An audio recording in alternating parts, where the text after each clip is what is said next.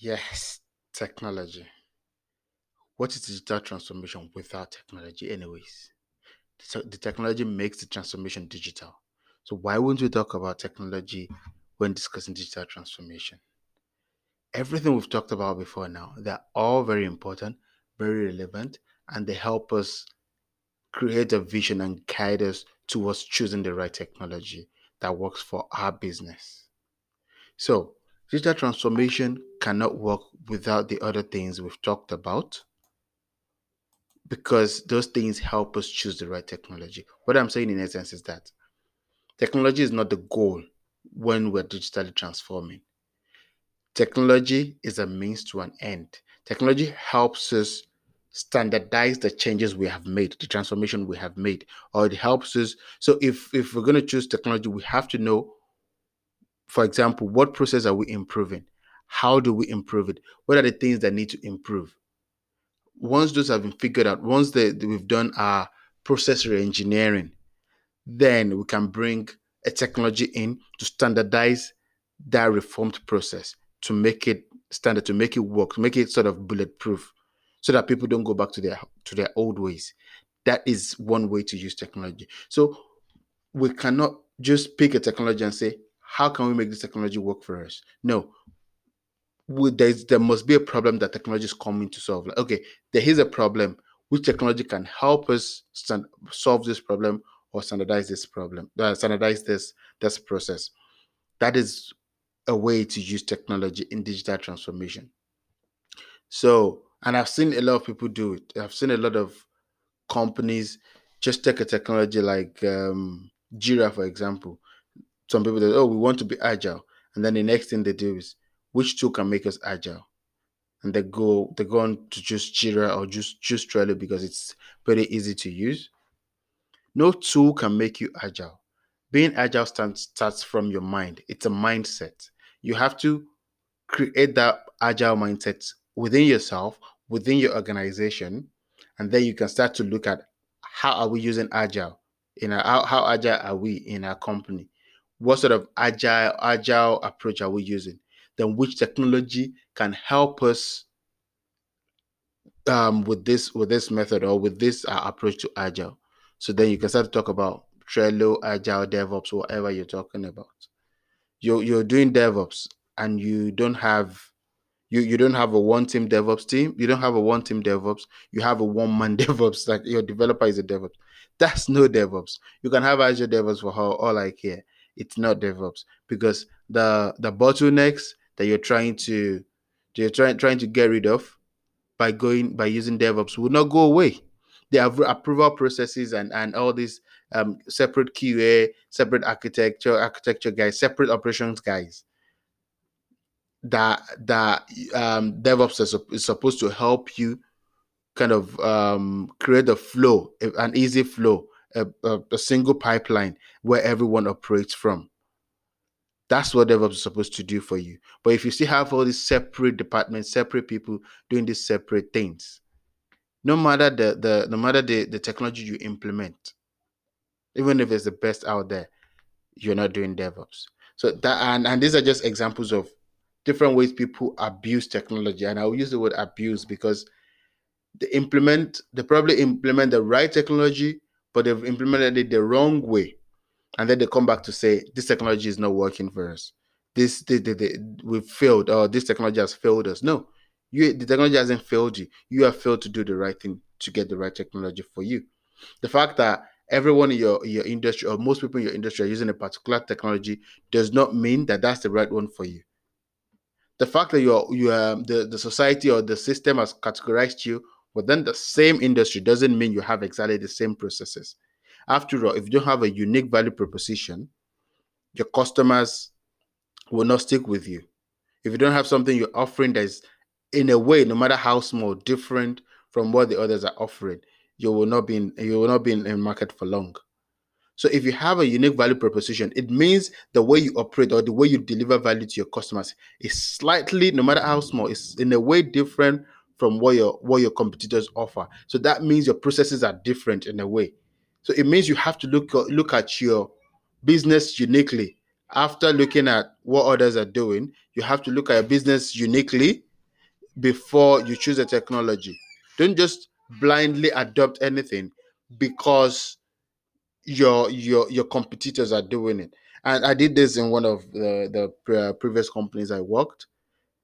They were stuck, or they say they thought they were stuck with a particular technology that for some reason um, wasn't implemented well, and they just kept using it. And they, they needed to implement something else. So they thought, thought, okay, our competitors are using these guys again. Let's go with them. I said, ah, wait, wait, wait, wait a minute. Why do we have to go with these guys? We've complained about um, the level of support we're getting from them. We've, we've complained about a lot of things we're getting that, that are not being done right from these guys. Why are we stuck with them? Is there a deal? Is there a contract we've signed with them? I said, no, there's nothing like that. So why are we stuck with them? Can't we explore the market and see what actually works for us? We went out there, we threw our R F Is out there, out there. We got we got a lot of responses. We did our, our vendor selection, and they were not even in our top five. The company would have blindly gone with them because for some reasons they thought our competitors are using them. We should use them. No. You should use the one that works for you, and that would make you stand out. So if we got one and that everyone from the executives to the guys in the field love, it makes their life easy. We ran we ran a proof of concept, and the the, the, the guys in the field said, we don't want to ever stop using this system, unlike the one that, that, that created a lot of problems for them. And that's what you need to do when you're choosing a technology. Choose the one that works for you and your people, not the one that your competitors are using because they're using it. If the one your competitors are using works for you, then that's great. That's awesome. Use it. If it doesn't work for you, you know, and what we, I, what I would say is in life, generally, people don't make it the same way. Look at the the, the richest people in the world. Look at the, the, they are not all in the same market. Look at the richest men in the world. They are all in different fields, doing different things, and they achieved their wealth, their rich and everything that they do in different ways. They offer value to people in different ways. Amazon does something different. Microsoft and Amazon, they're not in the same market, obviously. Facebook is not in the same market as as Amazon and and um, and Microsoft. Three different approaches. Fine, they're all technology, but they're offering different values to, to customers. They're working in different ways. They have different business models. And that's the way we should think as organizations when we're, when we're looking at digital transformation. We shouldn't blindly pick something. Even if our business is so unique that we can't find something that already exists out there, let's build it. That's why developers are there. Let's build something new and create something totally different. And that would help us. In fact, that might be the difference, the big difference between us and our competitors. Why do we have to blindly follow the crowd? Yes, it's important to see what is happening, how the way competitors are doing. Look at it and see if, if, if that works for you, or if you need to do something different, because you know yourself better than anybody else. Look at it and see if you need to do something different. Don't just blindly take a technology because others are using it. You don't know what their struggles are because you're not in there with them. They won't tell you. But you need to be able to figure things out yourself for your organization, what works for, for your organization. And and I, I, I would tell you something. And I've seen this happen. I've researched into businesses. I did. I, I've done that for, for the past six, eight years of my life, researching into what other, how businesses are implementing technology. And what I figured is that a lot of companies, as I've explained, they just pick a technology. And I'm not I'm not saying one technology is bad. I'm just going to use E R P, for example. I'm not saying um, S A P is not good or it's too complicated. I'm not saying Dynamics is, is something. But what I've seen companies do is that they pick a technology because it's common, because people it's well-known. S A P, Oracle, Microsoft Dynamics, these are the most common ones. Just pick one and try to customize them so much that you hardly recognize the E R P you're working with, because they will tell you our processes are so unique that this this technology they have, we need to make them work for us. No, you don't have to make the, you have to choose the technology that suits you, not customize the technology so much that it's hardly recognizable. The problem you get with that is this: most of these um, implementations fail, and they fail post implementation because it's hard to sustain this kind of technology. Once there's a, if, if you, you you find yourself in a problem, it will be very difficult for you to find support, because the guys supporting this technology will hardly recognize your your whole your own system, your own unique system, as what they're used to. There will be knowledge, nothing in the knowledge base to help them support you. So support will be so difficult for you to get. At the end of the day, you would either continue to struggle with it or cut your loss, and at the end of the day, still still try to find a way to find something else.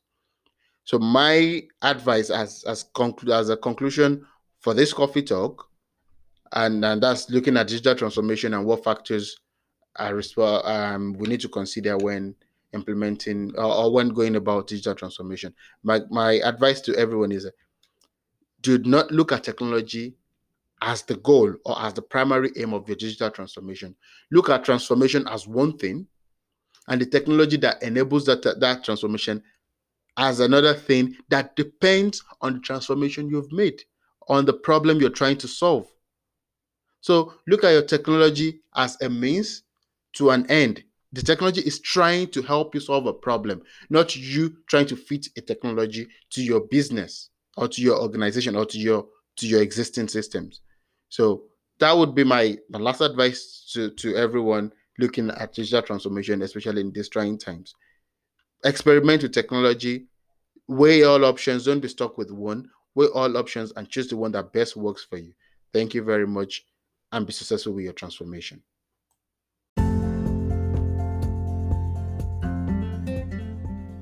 Thank you for following our Digital Transformation Coffee Talk edition. If you enjoyed or learned from this edition, subscribe to this podcast so you don't miss subsequent episodes. Stay positive and we will surely do great things. Until next time, bye for now.